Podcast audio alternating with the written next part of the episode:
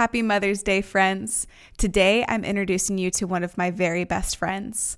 She is sharing her story through miscarriage, motherhood, and a present God that was with her through every aspect of her story. This conversation was such a blessing for me, and I hope that it blesses you today on this Mother's Day. You're listening to For Eternity and Until where together we uncover how to bring heaven to earth in our everyday choices and live the life we were created for. I'm your host, Tori May Hine, and I'm so glad you're here. Let's get this party started.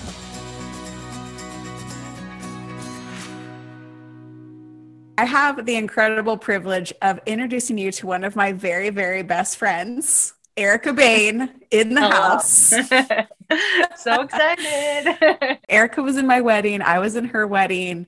Yeah. Let's just let's rehash for a moment the first moments of us encountering one another. In the Bible college that we went to, it was literally like little cells, small little rooms, three small sets of bunk beds in this small space. Like I, am not even kidding you, like 200 square feet worth of space. Would you yeah. say? Like it's probably yeah. about that small in each other's face. Yeah. Sure. Yeah. So in each other's grill for yeah every day, day in, day out. The moment that you wake up to the moment you go to sleep, we had three sets of bunk beds, two little mini bathrooms. And so I'm, you know, bringing in all of my boxes, and there's Erica just sitting on the floor so artsy. She's like, I'm not even, I'm not even unpacking my bags yet. I'm just going to take out my guitar and just. It's because I have jam a little bag. bit. which is also very true to who you are. You're like, I didn't pack anything. I'm just going to use everybody else's stuff. I have two shirts, two pairs of pants, and my guitar. We're good. That's all you need. That's all you need. It truly is. It's it's all you need. From that moment on, I remember you were doing like a little lick on your guitar, and I was like, "Wow, could you teach me how to do that? how do you do that?" yeah, and I remember you coming in wearing the coolest fedora I'm pretty sure, like a straw. I was hat. wearing a fedora, like yes. a straw hat one. You know. yeah. You were wearing a white white shirt and, and jeans. That's just what you always wore. And it's still what it you always what wear, always basically. Wear. Yeah. You've stayed the yeah. same. There was something mentally that shifted in my mind that I knew that I could go to Bible college and that nobody would know what I normally dressed like and I wore some pretty weird you wore things. Some pretty. I thought at the time. I thought. I mean, I still think it's cool. I remember you getting dressed and putting together this like funky outfit, and I'd be like, if I put that funky outfit on, I would not look like that. Like.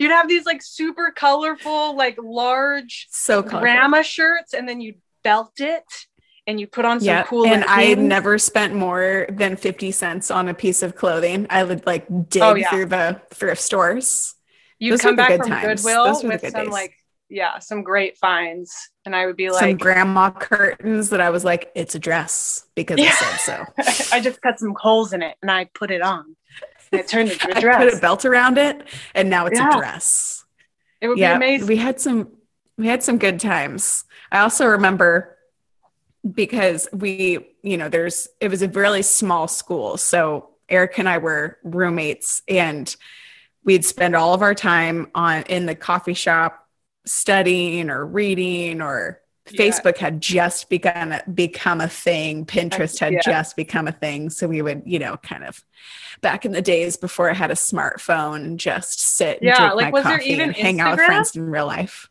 No, there was not Instagram. I did not get I did not have an Instagram until the year that I was married, so like 2011, and we were in college before then because we're so old. Over a decade ago, 12 Over years it. ago.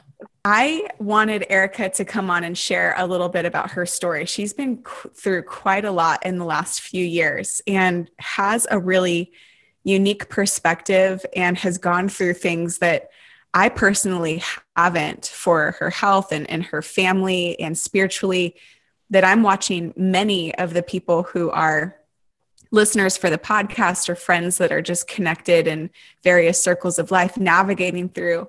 And I was honored to watch her walk through suffering and walk through suffering well and for the glory of God. And if you guys are a part of the podcast community, so you understand the the vision behind what we're doing in in helping to empower and equip women to live their lives for eternity in every moment until they get there.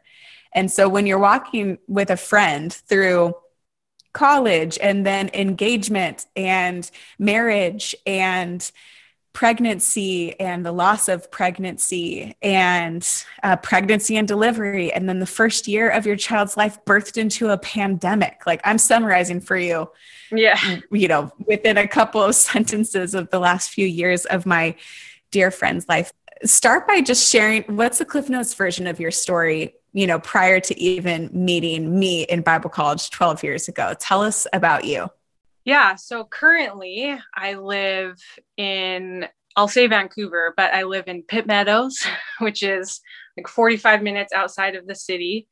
And i've lived here uh, since i was in grade eight so i moved here in high school but before that, I grew up um, as a pastor's kid, so and a missionary's kid. So I was born in Canada, and we lived in um, Washington State for a couple years, and then we moved to England for a couple years, and I was a missionary there with my with my parents, and then um, yeah, we moved back, like I said, in grade eight, and I went through my high school years here and then California for college.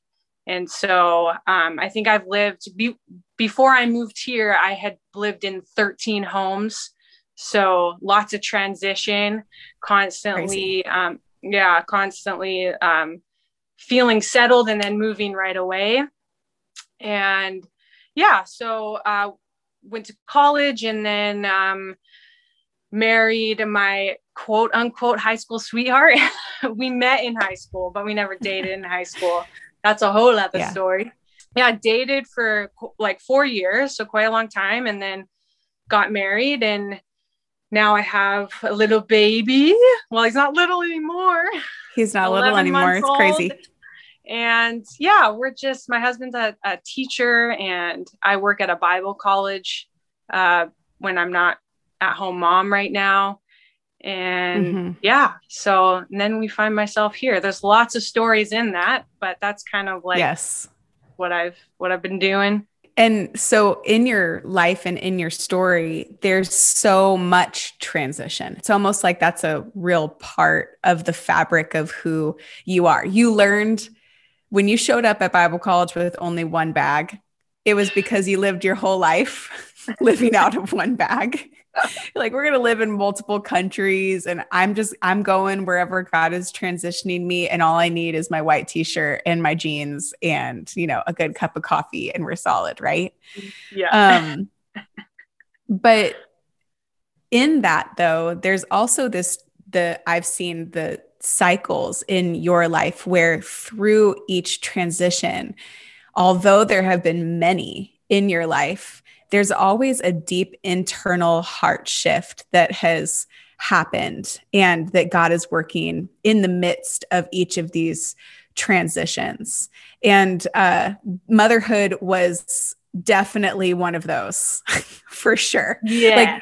Like circle back for me because when you first got married and you every time that we would get together and we would be able to talk about things that were going on, it the topic of do I even want to be a mother always ended up surfacing as something that you wanted to process. Talk to me about that transition. I think it had a lot to do with a bigger picture of me trying to figure out where my identity comes from. So in that same season, I'm newly married and I'm like in and out of different colleges, you know, no, I don't want to do that. No, I don't want to do that jobs, quitting, getting fired. And I'm just like trying to process like, who am I? And a lot of it I felt was like, it's what I do. And yeah. motherhood was foreign and scary. And the culture of motherhood, I didn't understand it. And I just didn't want that to define me. And so my question came out well, then I don't want to do it, or I don't know if I want to do it if that's what defines me. and it was a real process of recognizing that it doesn't define me and the only way it's I an important of, thing to know yeah it is when i guess i came around to um, deciding to be a mom i mean in saying all this i really want to recognize that there is moms that or women that can't be moms you know or women that choose not to be moms in yeah. the end you know they for whatever yeah. reason that's that's a process they come to so when i say when i decided to be a mom it's when i came to the understanding that that was a calling in my life and it was something that i should move forward in it's when i realized that it literally has nothing to does not define me it's not who i am you know it's yeah. a calling and it's something that god had placed on my life from a very early age. I made a lot of decisions without meaning to, thinking, oh, that won't fit into being a mom. No, I want my kids to fit into this. Even though at the same time I was like, I don't want to be a mom. it was very confusing. I'm sure you got the other end of confusing. those conversations. I have this vivid memory even of you and I at Bible college uh, we had a day off and we were sitting by the pool. And I remember looking at you and think and saying something along the lines of, Do you realize that our moms probably just sat by the pool like this before they were moms? Like I was having this full revelation of the fact that my mom was not just my mom. I've only ever known her as that role because I made her that. Yeah. you know, but for each of us as women, transitioning into the responsibility of being a mother, that's a high, high, high calling and not one that can be taken lightly. And I saw you navigate through those questions and even coming to the piece of saying, because how much control do we really have?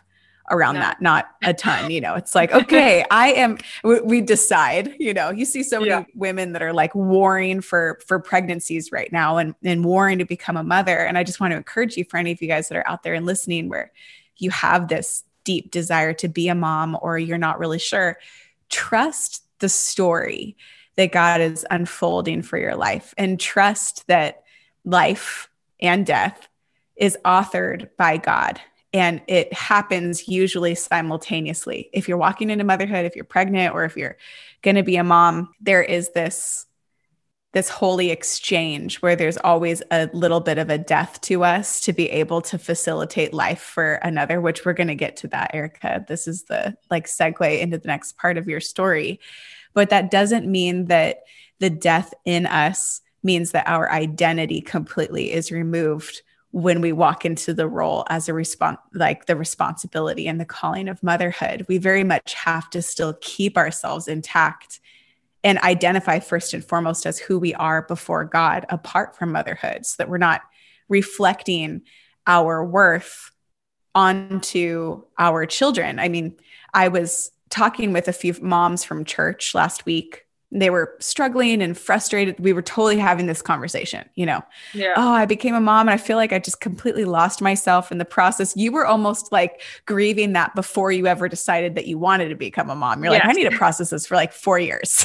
Yes. so that, yeah. So when I do become a mom, I've like I have processed it. I'm ready to like fully be here. But yeah. I I know I did not process that. I processed it after I was a mom and grieved yeah. it after I was a mom and processed it out but I said, you know, there's an interesting thing that happens when we don't process that grief and when we don't process the responsibility that comes with motherhood. Because when we have a misplaced identity, there is a belief problem and it changes the way that we behave. It changes who we become. It changes how we behold God and how we look at ourselves when you have a misplaced identity in the midst of motherhood, it's super easy to then put that misplaced identity onto your children. Absolutely. And how your child then performs or what percentile is he in and you know does he have uh, allergies or does he yeah. read good by the age of the time that he is supposed to do these supposed things somehow yeah. reflects on us as mothers which is, I mean, honestly, just ridiculous. Anytime that you see a pattern happen like that, stop and recognize you have a misplaced identity. Place that identity back into the hands of God. Fix your eyes on Jesus. He's going to author and perfect your faith. And then ask Him, give me wisdom for the next thing that I need to do in the process yeah. of the whole unfolding lifelong calling of motherhood and parenting. I just think it's something too that as mothers, it's so easy to get like into those weeds, you know, and it's so easy to to project that on other mothers too. I think um, I've learned in this season that like I I'm trying to champion other moms and point them back to their identity being in Christ, you know, and and back mm-hmm. to their who like there's so much that makes you you, you know, and whether your kid how they thrive or what they look like or how they dress, like all of that is just it doesn't it doesn't matter. It falls to the wayside and mm-hmm. there's a, a huge burden and pressure that's released off your back when you decide or when you walk walk forward and say this does not define me you know it's just a part of me it's a part of the story god has for me it's a building yes. block in so many other things so i just think yeah. it's you have to do that for yourself and then once you figure figure that out or once you come to a comfortable place of that with yourself do that for others as well i think it's important mm-hmm. to do it for others because we all we all, it takes a village. I keep saying takes a village, you know, it really does take a village. And we need the other mom on the other side of the table or on the other side of a FaceTime call to say, yeah. you're doing an amazing job.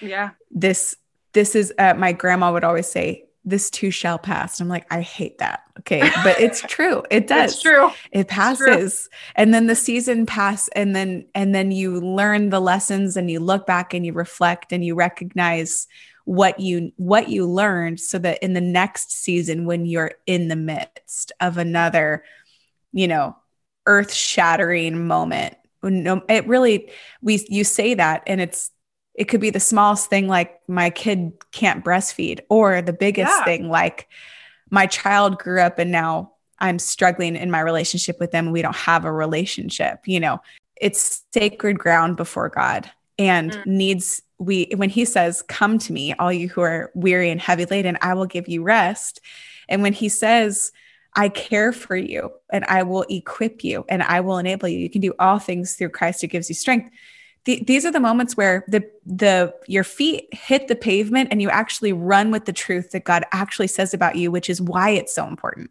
yes. to have your identity secured in Christ. Absolutely. So go back. Yeah. You processed for like 4 years to be even in the place where you're like I am willing and I am ready if mm-hmm. motherhood is something that you call me into. I'm ready. And then you got pregnant. Now share from that point forward what that looked like. Yeah. So uh, I got pregnant. Um, and it's, it's interesting because there's so much like what ifs, how that processing, it's very abstract. And then you get pregnant and it's like, oh, this is very real. Like you start, like your whole trajectory of life, you're thinking, you know where i live and what i do and who i just like there's all these things right where you're piecing together so got pregnant, I was like, oh man, this is it. Like, let's let's do this, you know, little baby. Um, you know, did all the things, the doctor got to the midwife. And then yeah, I went for my first ultrasound and I remember the technician like it was a student technician, which was interesting. I always think of her mm-hmm. on the mm-hmm. other side and how that experience must have been for her. But um, and there was no there's no heartbeat. So yeah. it was um an extremely sorry.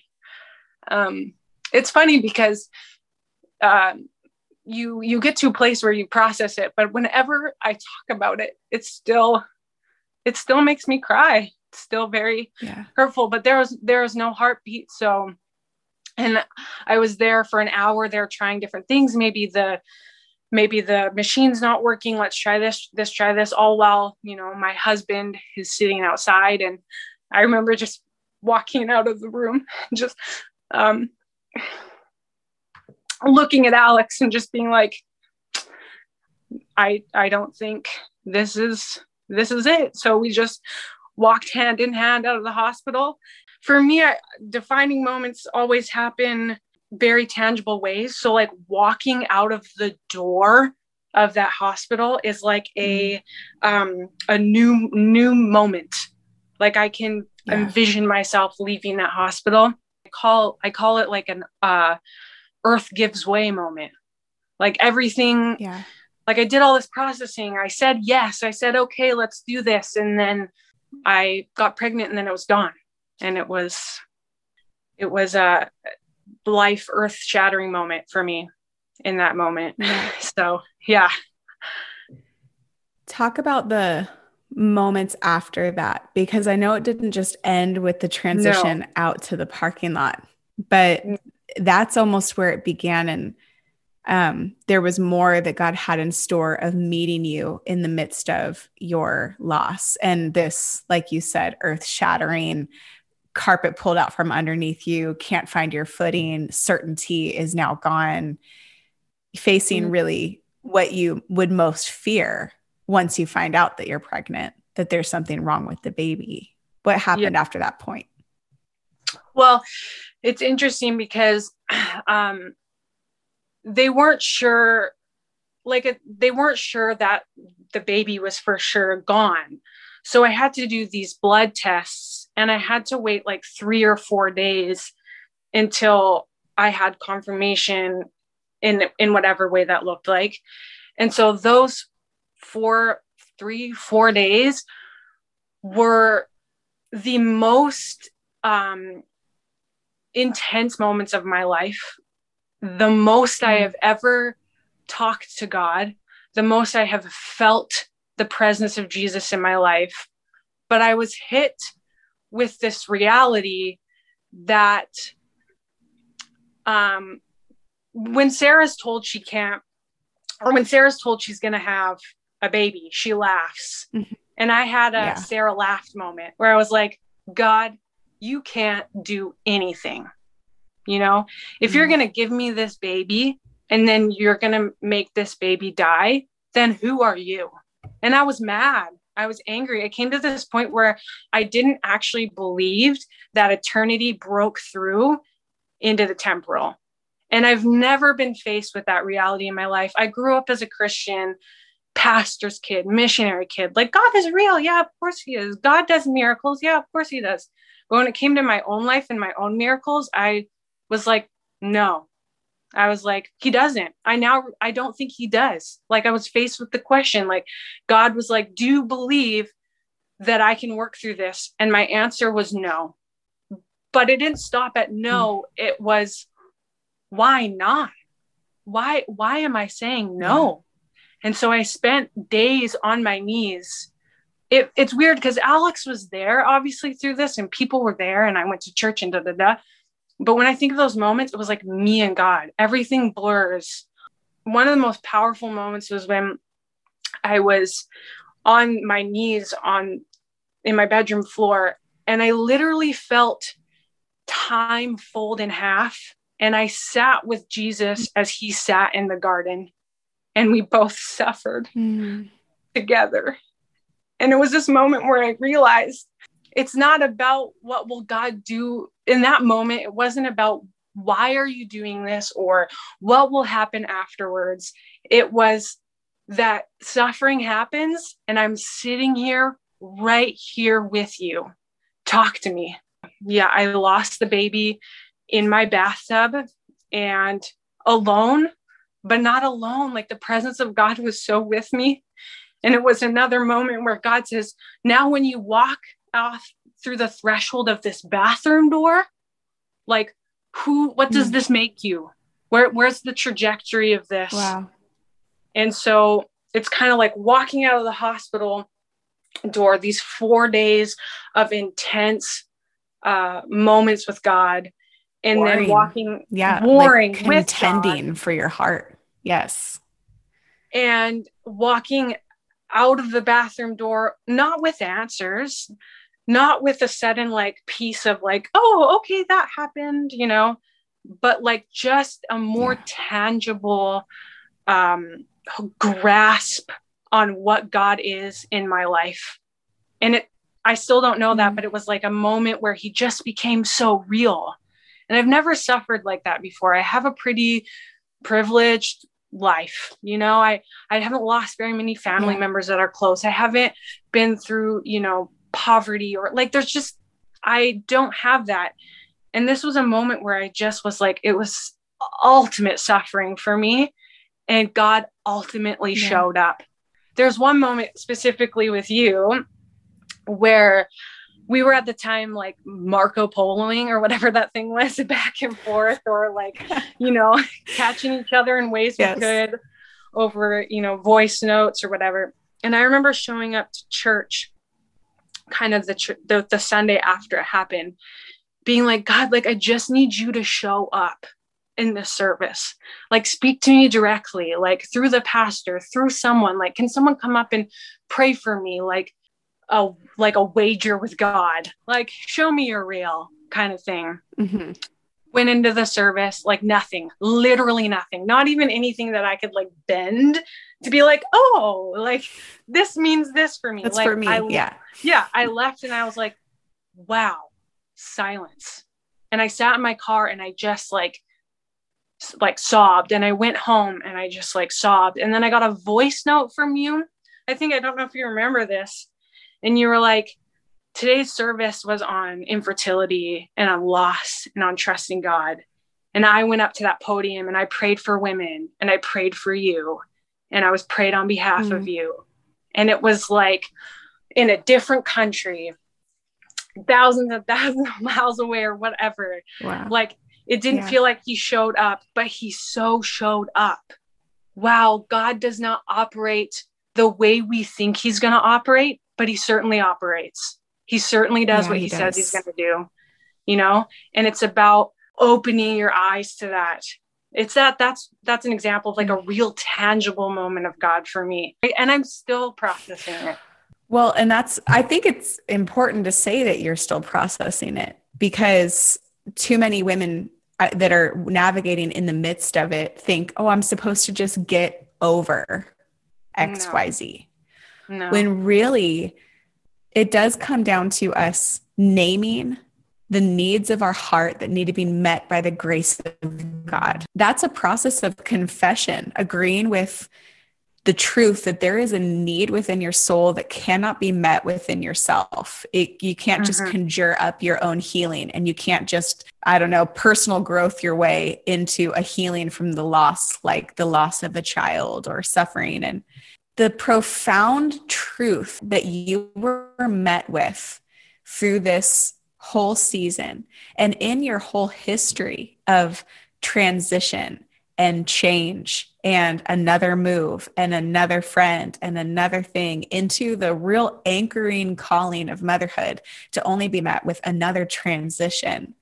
What's beautiful about that story is that he met you in that bathtub after delivering your baby with the message Behold, I am with you always.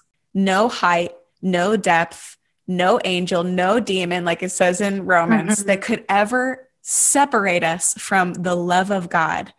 And mm-hmm. that time warping moment of you on your knees crying out before the Father, suffering. Mm-hmm only to be met by a loving Savior who was also willing to step down from his seat in heaven and put on flesh and suffer with us and pay the price to defeat it and give us the chance to rise up, walk out of that bathroom door, and choose choose the trajectory of freedom because God's spirit empowers us with the ability to do that mm-hmm. that's that's redemption you have to there are so many ways in that moment where i could have turned away from god and they certainly mm-hmm. looked very enticing and very legitimate like yeah no yeah. god if you're going to put me through all this and then do this forget it you know and it takes a certain mm-hmm. amount of um like humility and recognizing that i'm and you say that like as, as growing up as Christians, it's like just because I have all these things setting me up and putting me in a good place, it doesn't mean hardship isn't going to come at you and come at you fast. And I think this was Yes. this is what levels us and lets us look at another person in their in the eyes, no matter who they are, where they've come from, or what ca- capital T trauma or Mhm. lowercase trauma they have, and it like levels us before the foot of the cross, where it's like Yes. we are all just um, walking through this life and god is asking us to look at him asking us to hold on to him whatever that looks like and how however he does that but it is a choice you are put in this place where it's like you can turn around and walk away or you can dig further and deeper and ask why the doubts that we have aren't feel like an invitation to walk away but they're actually an invitation to be closer to God. You know, those doubts are mm. those doubts are so they're gems. I love doubts now. When I get a Yeah. doubt in my head, it's like, oh, okay. Let's let's dig into this, you know? Let's dig deeper Yes. into this. Let's talk to others who've been through the same or, you know, it's those doubts become gems. Yeah, it's that it goes through the refiner's fire, and then you pair it with God's wisdom and He His promise in James that I always hinge myself on, and I say it all the time is that if any of you lacks wisdom, then you can ask God, Yes. who gives generously and ungrudgingly. Praise Yeah. God too, because He like gives it and generously without a grudge. I mean, how many people could I call up and ask, "Could I get your insight on this and that and whatever?" And like, you, the insight always either comes with a form of payment or a restraint or a Mm. cap. But God, who knows all things, is willing to meet us in the midst of our doubt. And when we run to Him with it, rather than running from it, because sometimes we can fall into the pattern of of lies that say that we have to have it all together. I should get pregnant and it should, you know, just to go through the pregnancy example, I should Yeah. get pregnant and it should be perfect. And then I'm gonna take all of my this and then I'm gonna do all of that. And then the moment that you experience loss, the initial shame voice is there's something wrong with me. There is something wrong. Yes.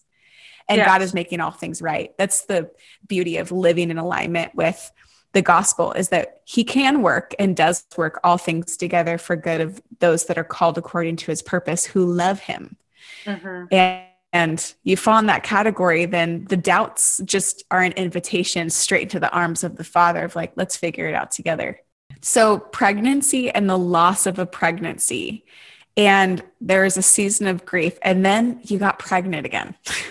Now you have a beautiful almost one year old boy and uh, you gave birth to him i don't know right in the midst in the middle right at the very Like a- beginning of a month later. pandemic Yeah.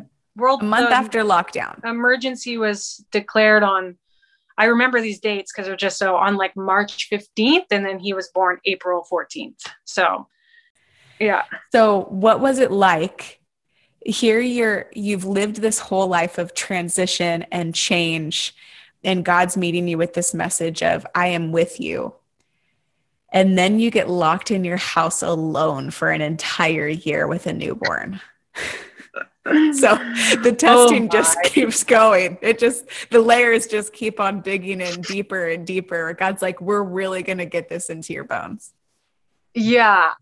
So, I mean, it was already such a pregnancy after loss is already such a journey because um, you feel you feel uncertain about joy, like expressing joy about it. it took me a while to tell Yeah. people. It took me a while to be um, open about it and excited about it and wear the cute pregnancy clothes and stuff because you're just afraid to hold on to it too tightly and so that was a journey in itself so um i i just lived through that whatever that was. And and then a pandemic hit. And i'm still processing it because we're still very much in it. We're still you know working through what this means as a globe and there's Right. still repercussions. And it it's hard because this season is hard or this season was hard because there was no there is no can hear me still processing out loud end date so Right. Uh, you know the lockdown hit and i'm 30 weeks pregnant and I think, oh, great, like a month to just be home and like get ready you know, for be the baby. really pregnant and get ready for the baby. and then Yeah. we go to the hospital and I think I felt it for the extreme isolation I felt this year. I felt it for the first time in the hospital. We got into our room and we couldn't leave the room. Every all the nurses were coming to us fully garbed up. Every this is right at the beginning. So, you know, we've we've come to places now where we are finding safe ways to um, interact and all that. But at first, it was just like everyone's afraid of everyone. So you're in Mhm. this ho not hotel. It is not a hotel. You're in this hospital room, and we were just alone. You know, FaceTiming our friends and family, and it was. I look back at it now, and that was really tough. And then I just walked into like a week by week, day by day process where it's like, you know, maybe it's not, maybe it's done next week. Maybe it's done next week. And then Mhm. we hit, my son turns 11 months old. And honestly, it's only in the last month that I've started to be like, I need to stop asking myself, what about next week? And I have struggled a lot this year with the concept of control. It was tough. I didn't control anything. I didn't control my social life. I didn't control um, my baby's sleep. I didn't control my baby's cries. I didn't control my own sleep, my schedule. Like, where, like, I felt so isolated and so stuck. And it's been a season of daily surrender, surrender, give it up, Mhm. give it up. You can't Yeah. you can't force your kid to sleep. You can't force your kid to eat. You can't force your kid to not cry. And it's been Right. tough. It's been high anxiety, high anger, all while being alone in a sense. Right. that makes sense. Right. First off, that's a real emotion that you are designed by God to emotionally feel. Passion Oh, yeah. translates into anger, and anger's trap would, you know, be rage and it's uncontrolled and it's unhinged and This it's hurtful and it's rooted in Yeah. sin. Yeah. The way that anger leads to a gift is in the passionate change that anger leads us into. Yeah. And when we are experiencing the emotion of anger, just as Jesus did, but fully empowered by the Spirit, then while we're feeling angry and we are angry, we are also experiencing all of the fruit of the Spirit at the same time, Hmm. rooted in love, experiencing joy, peace, patience, kindness, goodness, faithfulness, gentleness, self control while feeling angry. Like those two things can all can all happen at the you know same time. I can be self-controlled and angry in my parenting you know? So tell me in all of this isolation and in all of this just up and down roller coaster of walking with god in the last couple of years how has keeping an internal perspective changed the way that you approach living the next day alone locked in your house or navigating through the grief of a miscarriage? How does an eternal perspective shift your everyday and what it looks like? Well first of all it it's n- not easy and there are many days where i have not let my eternal perspective run the narrative which has impacted maybe the way i've treated people mostly my husband because he's the only one i've seen this year. And yeah.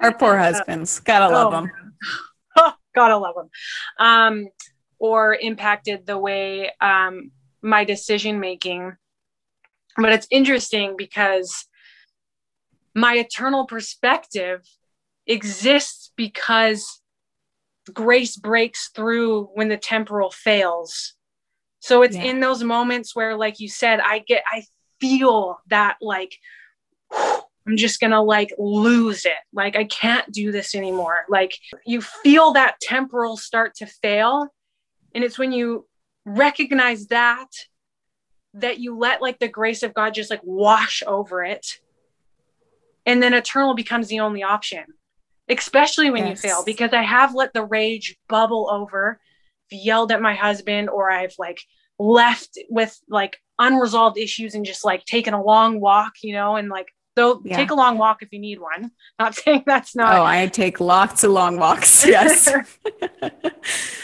but you know you i think that's where god's grace is so good because it's in those moments where it fails that you recognize that it's so good you know and you just have to mm. you have to look back at that moment where where the temporal failed and everything crumbled and you say to yourself no god's eternity and god's perspective is way better in this moment and it's definitely been like trial and error for me in this season I have trialed and I've erred and I've trialed and God Mhm. has broken through. But it's again more like super tangible moments of God. And yeah. it's again another way to sit down with that friend and look them in the eyes and be like, I get it. You know, Yes. like you're in this Yes. temporal breaking moment and I get it. And then here's how Yeah. God enters into that. Here's how he breaks through that. And here's how he changes that. And it's another moment where you're faced with that decision. Do you turn away, turn around and walk away, or do you turn around and walk further into Jesus? But then the grace is if you've turned away and if you've turned around and walked away, you can still definitely turn around and walk into Jesus. So if I'm gonna be real, I had like a massive meltdown last yesterday. I just like Yeah. Like Alex made pancakes wrong and I had a moment. it's always something small like that. right? It's those little things. It's not I'm like, about the "I have control pancakes, okay." And then these pancakes are wrong. But it was another moment where I like went upstairs, composed myself, and I was like, Erica, why don't you choose right now to you're obviously you're fe- I'm feeling trapped because more transitions coming. And Mhm. I don't know how to do this. And what does my job look like in a pandemic? And what does daycare look like? And is Ellis and all these things? And it was like, whew, stop, pause. Why don't you choose right now? Here's another moment to leave your bedroom door, walk downstairs, and why don't you try, not try, why don't you walk into more joy this next season? It's been a roller coaster. It's never been perfect. I've I have certainly been more angry and more anxious in this season than ever. But but God, but God has been more real and more more here than ever.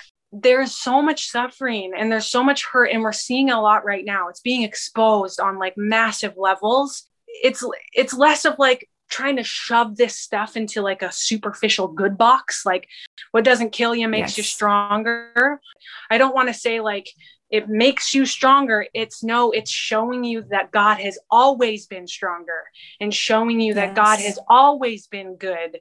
It's this this constant that despite the victories or the failures, um, the the shadows, all of this, God is always stronger. God is always good. You know, and that's the freeing moment in these suffering moments. He sits with you you know he suffered Yes. with you he suffers with you like now when i sit across someone that is like man i'm suffering it's not oh this will make you better or that don't Mm. worry about it it's can i show you and tell you that despite this deep dark dark pain right now god is good god is stronger Yeah. You show them through being there, absolutely not fixing it. I think we had a conversation where where you were just like meltdown, Erica. Like I was like, I feel like I'm gonna break. I feel like I'm gonna fall apart, and you were just like, okay, do it. Go for it. You know, Do it. like don't hold yourself together. Don't try to fit yourself back in the good box or what you used to be or how it used to feel. Push in, ask questions, dig deeper. You know, he's so tangibly there. Like it's so much more than just this floofy uh, i believe in jesus you know there it's so real it's so tangible and i think those transitions and surrender transition death life transition surrender instead of hiding from those things or pushing them away i've learned that god just shows himself so so real through those things Yeah. Thank you so much. And I'm going to close with some closer questions that are just for fun. Are okay let's do it yeah Okay. Ready. What is your favorite Bible verse and why? Uh, favorite favorite Bible verse. I mentioned it really briefly. Is Psalms 46, 1 to 3, where it says, God is our refuge and strength, a very present help in trouble. Um, Therefore, we will not fear, though the earth gives way, though the mountains be moved into the heart of the sea, though the waters roar and foam, though the mountains tremble at its swelling. Like, so good. Mm, I love So it. It's just like God's present, God is real, pain is real, but God is God is real. That's my favorite. pain verse. is real. God is real. God is with me. yes. Name one item on your bathroom counter that you never leave the house without using. Hair tie and the occasional dry shampoo is very necessary. if you were stranded on a deserted island and you could only eat one thing forever, what would it be? I want to say pasta. Sorry, do you guys say pasta? Pasta. That's so Canadian of you. I'd say pasta. Yeah, like a pasta dinner, you know, like a good red sauce meatballs, garlic Yes. bread. Okay. Yeah, yeah. Three songs that always make your road trip playlist. I love Jon Foreman. Switchfoot, but I am still running by Jon Foreman. Yeah. Good chill, Ooh, good I good little chill. Yeah, and then uh, Maggie Rogers. I love her. Together by Maggie Rogers. There's this new. I mean, she's not new, but she's new to me. Her name's Kirby, and she just got some cool stuff. I love her music, and she's got a song called Kool Aid. That's just a great. Kool Aid. So okay, good. finish this sentence. I feel most myself when I am. When I'm drinking a great cup of coffee and chatting with a friend, preferably iced. Coffee and a friend. Yeah. Ooh, iced. See, I can't agree with Yeah? that. I gotta have my Oh. coffee hot. No. Doesn't I- matter how hot it is outside. It's still gotta be hot. Ugh, it doesn't matter how cold it is outside. still gotta be iced.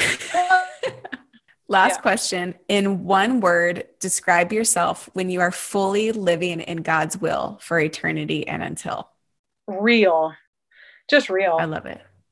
Thank you, Erica, so much. I love you so much. We're gonna Thank get that cup of coffee and sit across from Yeah. each other one of these days soon in real life and not over the internet. But Please. thank you for showing up and sharing your story so bravely. We're all better for it. Thank you. This has been so awesome. Hey, thanks so much for listening. If you have a second, leave a review or post a comment here on the podcast page. It helps this podcast to be seen by other people so we can spread this message far and wide. I cannot wait until next week, and I'll talk to you soon.